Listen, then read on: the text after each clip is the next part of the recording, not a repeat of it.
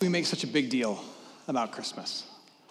I mean, I know we could give a, a lot of reasons and a lot of answers, but let's just wrestle with it for a second. Why do we, in particular as a church, why, why do we make such a big deal about Christmas? Why do we buy presents? Why do we plan parties? Uh, why do we put pine trees in our houses? Why do we spend four weeks as a church just getting ready in this season called Advent for the giant party on December 25th? Why do we do that? The reason is because we believe that at Christmas, and, and maybe, maybe this is new for you, I'm not going to assume that you know this if you're here as a guest perhaps. The reason is because we believe that not just Jesus was born, but that Jesus was someone and is someone profoundly important. More than a great teacher, more than a miracle worker, uh, more than a, a religious leader, we believe that, that in the birth of Jesus Christ, the one who made the world entered the world that, that God Himself took on flesh and blood, and He joined us. And that the implications of the maker of the world becoming part of His creation are so life changing and profound that we have to write songs and sing with joy and buy presents and put pine trees in our house and get ready as a church every single year to celebrate it. Among the many things that the incarnation of God, and that, that's really what Christmas is, incarnation is a fancy word for the divine taking on flesh and joining us. One of the many implications of the incarnation is what it reveals to us about the heart of God for us. What it tells us about how God loves us, how much He loves us. And, and you could boil it down like this it tells us that God loves us so much that He would make a home with those who are really hard to love. And that's a great sign of love when you're willing to saddle up next to those who are really hard to love because you love them so much. And that's really what Christmas comes down to. God makes himself at home with those who are hard to love. And you can look at it on three levels. He makes himself at home with his own people, the chosen people, the Old Testament people, the Israelites. He makes himself at home with all of humanity, humanity that had turned its back on him and was rebelling against him. And he makes his home ultimately with his adversaries. This whole of creation that had rejected him and ultimately would put him on a cross and kill him. God made himself at home with his people, with a weak and wounded and weary and needy world, and with his adversaries, with his own enemies. That's how much he loves us. And the question I want us to wrestle with throughout Advent is this What might it look like for us to love in the same fashion? What might it look like for us, the recipients of this love of God that makes itself home with us to bring life and salvation and eternity to us? What might it look like with us to, to be profoundly present, to make ourselves at home with those same groups of people around us? What would it look like for you and me to make our holidays this year about being profoundly present with the people who've wronged us, with our enemies, so to speak? What would that require of you? What would it look like for you and I to be profoundly present, to make ourselves at home with the weak and the wounded and the needy around us? What would it look like for you to spend your holidays trying to make yourself at home, like profoundly present with the people that God has attached you to through flesh and blood, with your relatives, where you don't just endure them, but you are home with them. That's what we're going to talk about. And we're going to start with the family, with the relatives. Uh, Christmas and family go together like, like Santa Claus and elves, like egg and nog, whatever that is, and, and stockings and stuffers. Uh, whether that's a good thing for you, I love my family, or a bad thing for you, I have a family. Christmas and family, they, they, they, just go together, and for good reason. I mean, think about how God made himself known. We don't just believe that God showed up here in a puff of smoke like some kind of Vegas magic act. We don't believe that he descended from some stairway out of heaven like a divine alien. What we believe about God is that God came into this world like you came into this world. He chose to attach himself to the whole human experience, which means he had to enter this world in a family. the creator of the universe entered this world at the, at the ground floor of the human experience. He entered this world as a series of cells rapidly dividing in the womb of an unwed mother.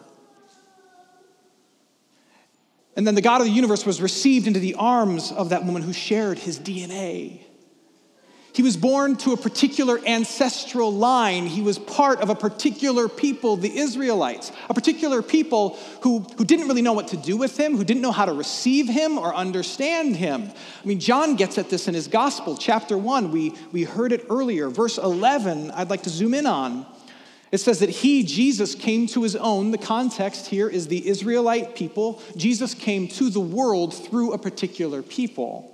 He came to his own, and his own people did not receive him.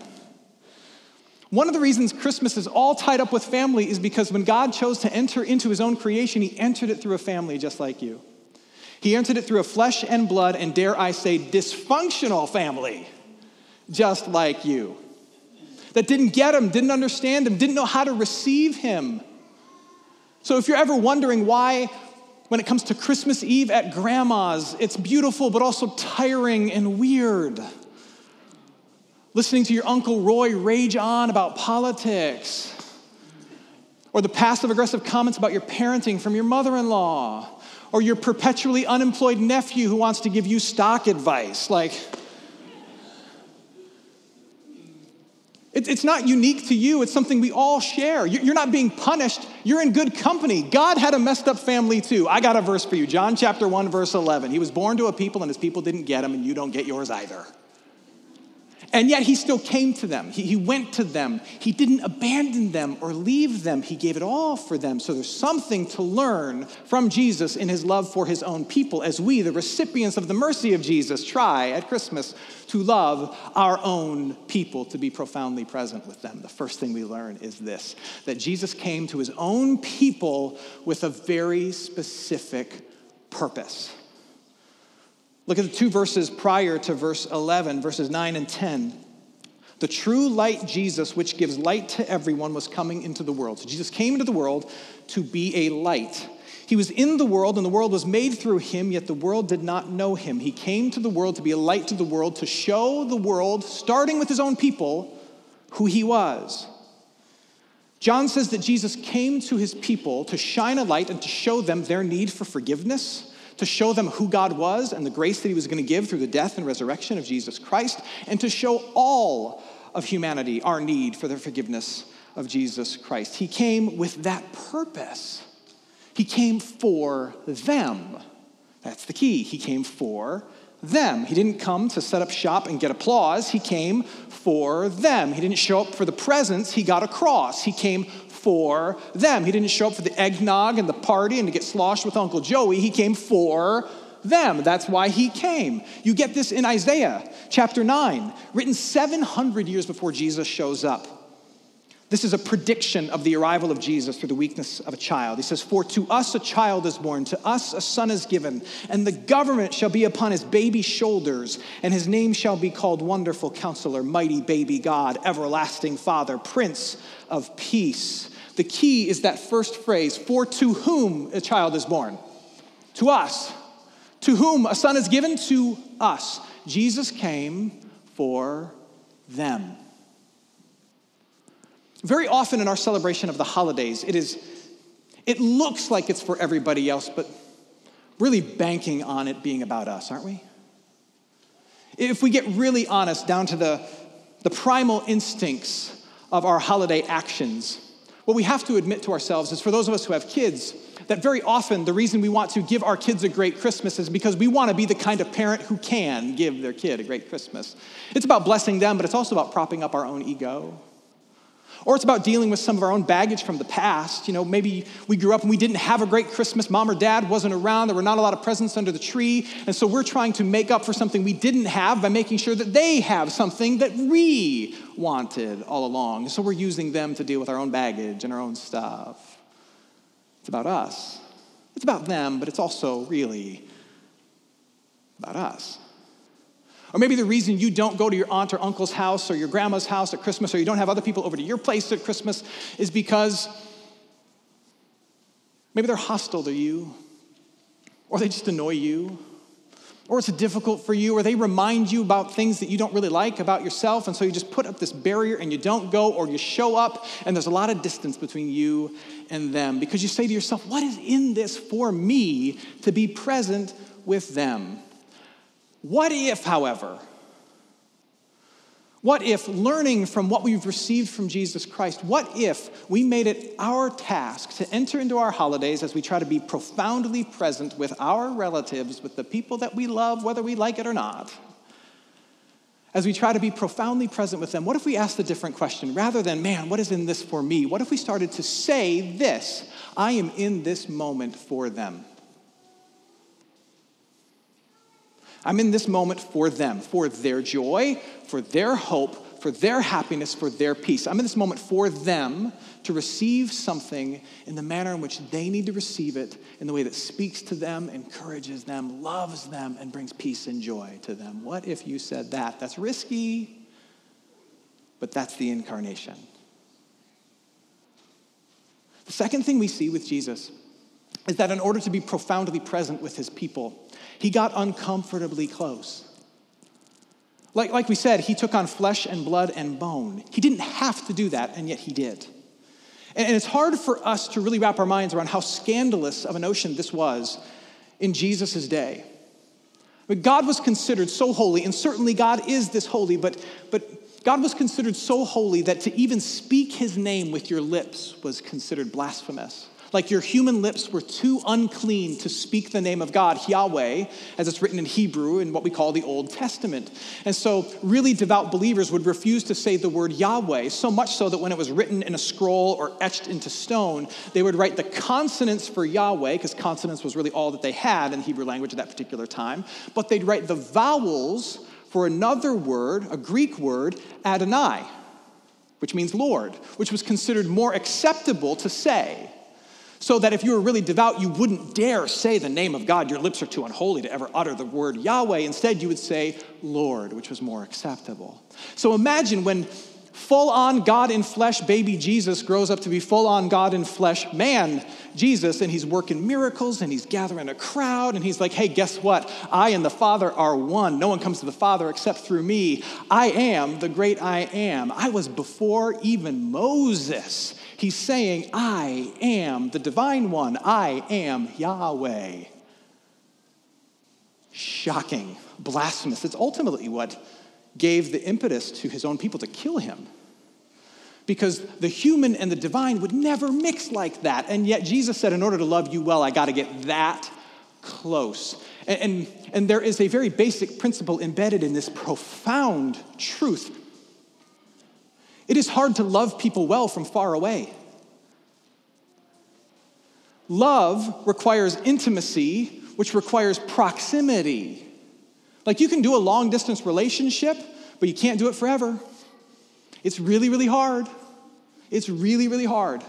Love requires intimacy, which requires proximity. You got to be willing to get close. And if Jesus is going to love his own people and love the world with the greatest love that's ever been shown, he's got to get closer than close. He doesn't have to just show up, he's got to put on flesh and blood and bone and get blasphemously close to us. So, what does that mean for you and me as we try to love and be present with our families? I think we've got to be willing to get uncomfortably close. As a people, I think we are struggling more and more with intimacy in our world. I can't prove it, it's just my own observation.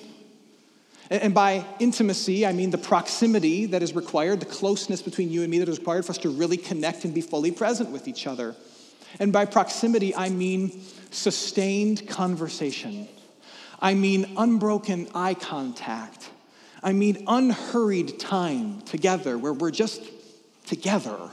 I mean conversations at the dinner table where there's no technology on the table, no television in the background. We are just with each other. We struggle with that. I was reading er- earlier that um, uh, among young people, 25 years and younger, there is increased anxiety over simple tasks that require immediate intimacy. For example, like answering a phone and you don't know who is on the other end that such a task among younger and younger people strikes a lot of anxiety in younger people because they've grown up in a world where you didn't have to answer the phone because you could tell who it was. You could send it right to voicemail and you could monitor the call afterward if you ever wanted to return the call. Or you spend a lot of time text messaging, and in text messaging, you can curate the right response. You can wait and pretend you didn't get it. You can read it over and over and over again, and you can write just the right thing and press send if you send anything at all. But the idea of picking up a phone and having to say hello and not knowing who's on the other end or what they're going to ask of you and what they're going to put in front of you causes anxiety because of the immediate intimacy and proximity. We struggle with this. And yet it's hard to love people from far away. And so, if you are called to be profoundly present with your friends and your family in particular this holiday season, what does it mean for you, like Jesus to us, to get uncomfortably close to them? What if rather than keeping a safe distance, you said this I will go to great lengths to connect? I will go to great lengths to connect at great cost to myself.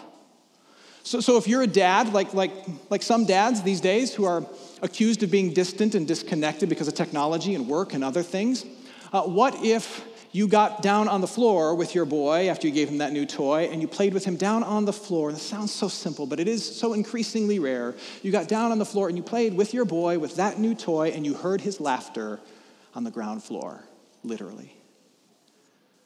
What if, when you go to Christmas at your cousin's house, you left your phone in your car when you pulled into the driveway so you couldn't disconnect and put up a buffer between you and Aunt Rita at the dining room table by opening Instagram? What if, during your time off over the holiday season, you went for a walk every night with your wife and you played the game Ask Me Anything and you had to answer? What if, when your son comes back from college, you take him out to lunch, just the two of you, not a thing you're used to, and you have the conversation that you've been putting off and he knows needs to happen, and you ask the questions, you say the things that you've been afraid to say because you know you're going to start crying. What if you just did that and you got uncomfortably close? It's hard to love people well from far away. I'll do whatever it takes to connect. Now, it's at this point in the sermon, as I land the plane, that I could take it in one of two directions. The first direction is that I could lie to you, which I won't do. It's a bad look for a pastor to lie as he ends his sermon. I could lie to you or I could be brutally honest with you. And I'm, I'm going to choose to be brutally honest with you. But the lie would sound like this. The lie would sound like this. If you choose to be profoundly present with the people in your family this holiday season, as Jesus Christ has been profoundly present with his people and his family, if you choose to say, I'm in this moment for them, and if you choose to say, I'm going to get uncomfortably close, I'm going to go to great lengths to connect at cost to myself, the lie would sound like this You will have the most meaningful, beautiful, Christ focused Christmas you've ever had. Cue single tear down the side of my face. I can't guarantee that for you.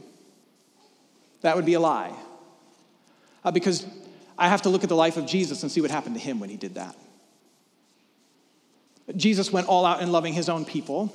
And what did they do? They killed him. they killed him. And yet Jesus thought it was still worth it to do this because Jesus knew everything, the fullness of God in flesh. He knew what was going to happen to him. He knew they would reject him, but he, he embraced the reality of rejection. And he said, It's still worth it. And I think that's the last piece for you and me that, that we should embrace the reality, the possibility of rejection, that this may not work out as beautifully, as comfortably as you want it to. It may not be well received, it, it may not be reciprocated, but, but it is still worth it. Now, here's what I'm not saying I'm not saying that you should give yourself over to your family to the point where you are hurt or you are abused or they are able to just vomit all of their dysfunction on you with no restraint. I am not saying that at all. Jesus could give himself over to his family, and his family could kill him because he knew that in his death he would accomplish the salvation of the world. If you give yourself over to a dysfunctional family to the point of your own death, you just die. Don't do that. Have some boundaries, those things are okay. But do know that rejection may come, but it will still be worth it. Why? Because the people around you, they deserve your love, whether they know it or not. And they need your love, whether they appreciate it or not. And you, you have received such love in Jesus Christ. Why do we make such a big deal about Christmas? Why do we go to Memorial City Mall and listen to Mariah Carey sing that song over and over and over again? Why do we buy ugly Christmas sweaters and wear them on purpose? Why do we put pine trees in our house? It's crazy. It's because we believe that at Christmas, God made his home with those who are hard to love out of his great love for us. And as we receive that, we're also called to mimic that and mirror that. And what would that look like for you? Here's what it would sound like it would sound like you from this moment forward saying this I am in this moment for them. I will go to great lengths to connect. And even if they reject me, it will still have been worth it because they need it, they deserve it. And I myself have received it. Let's pray.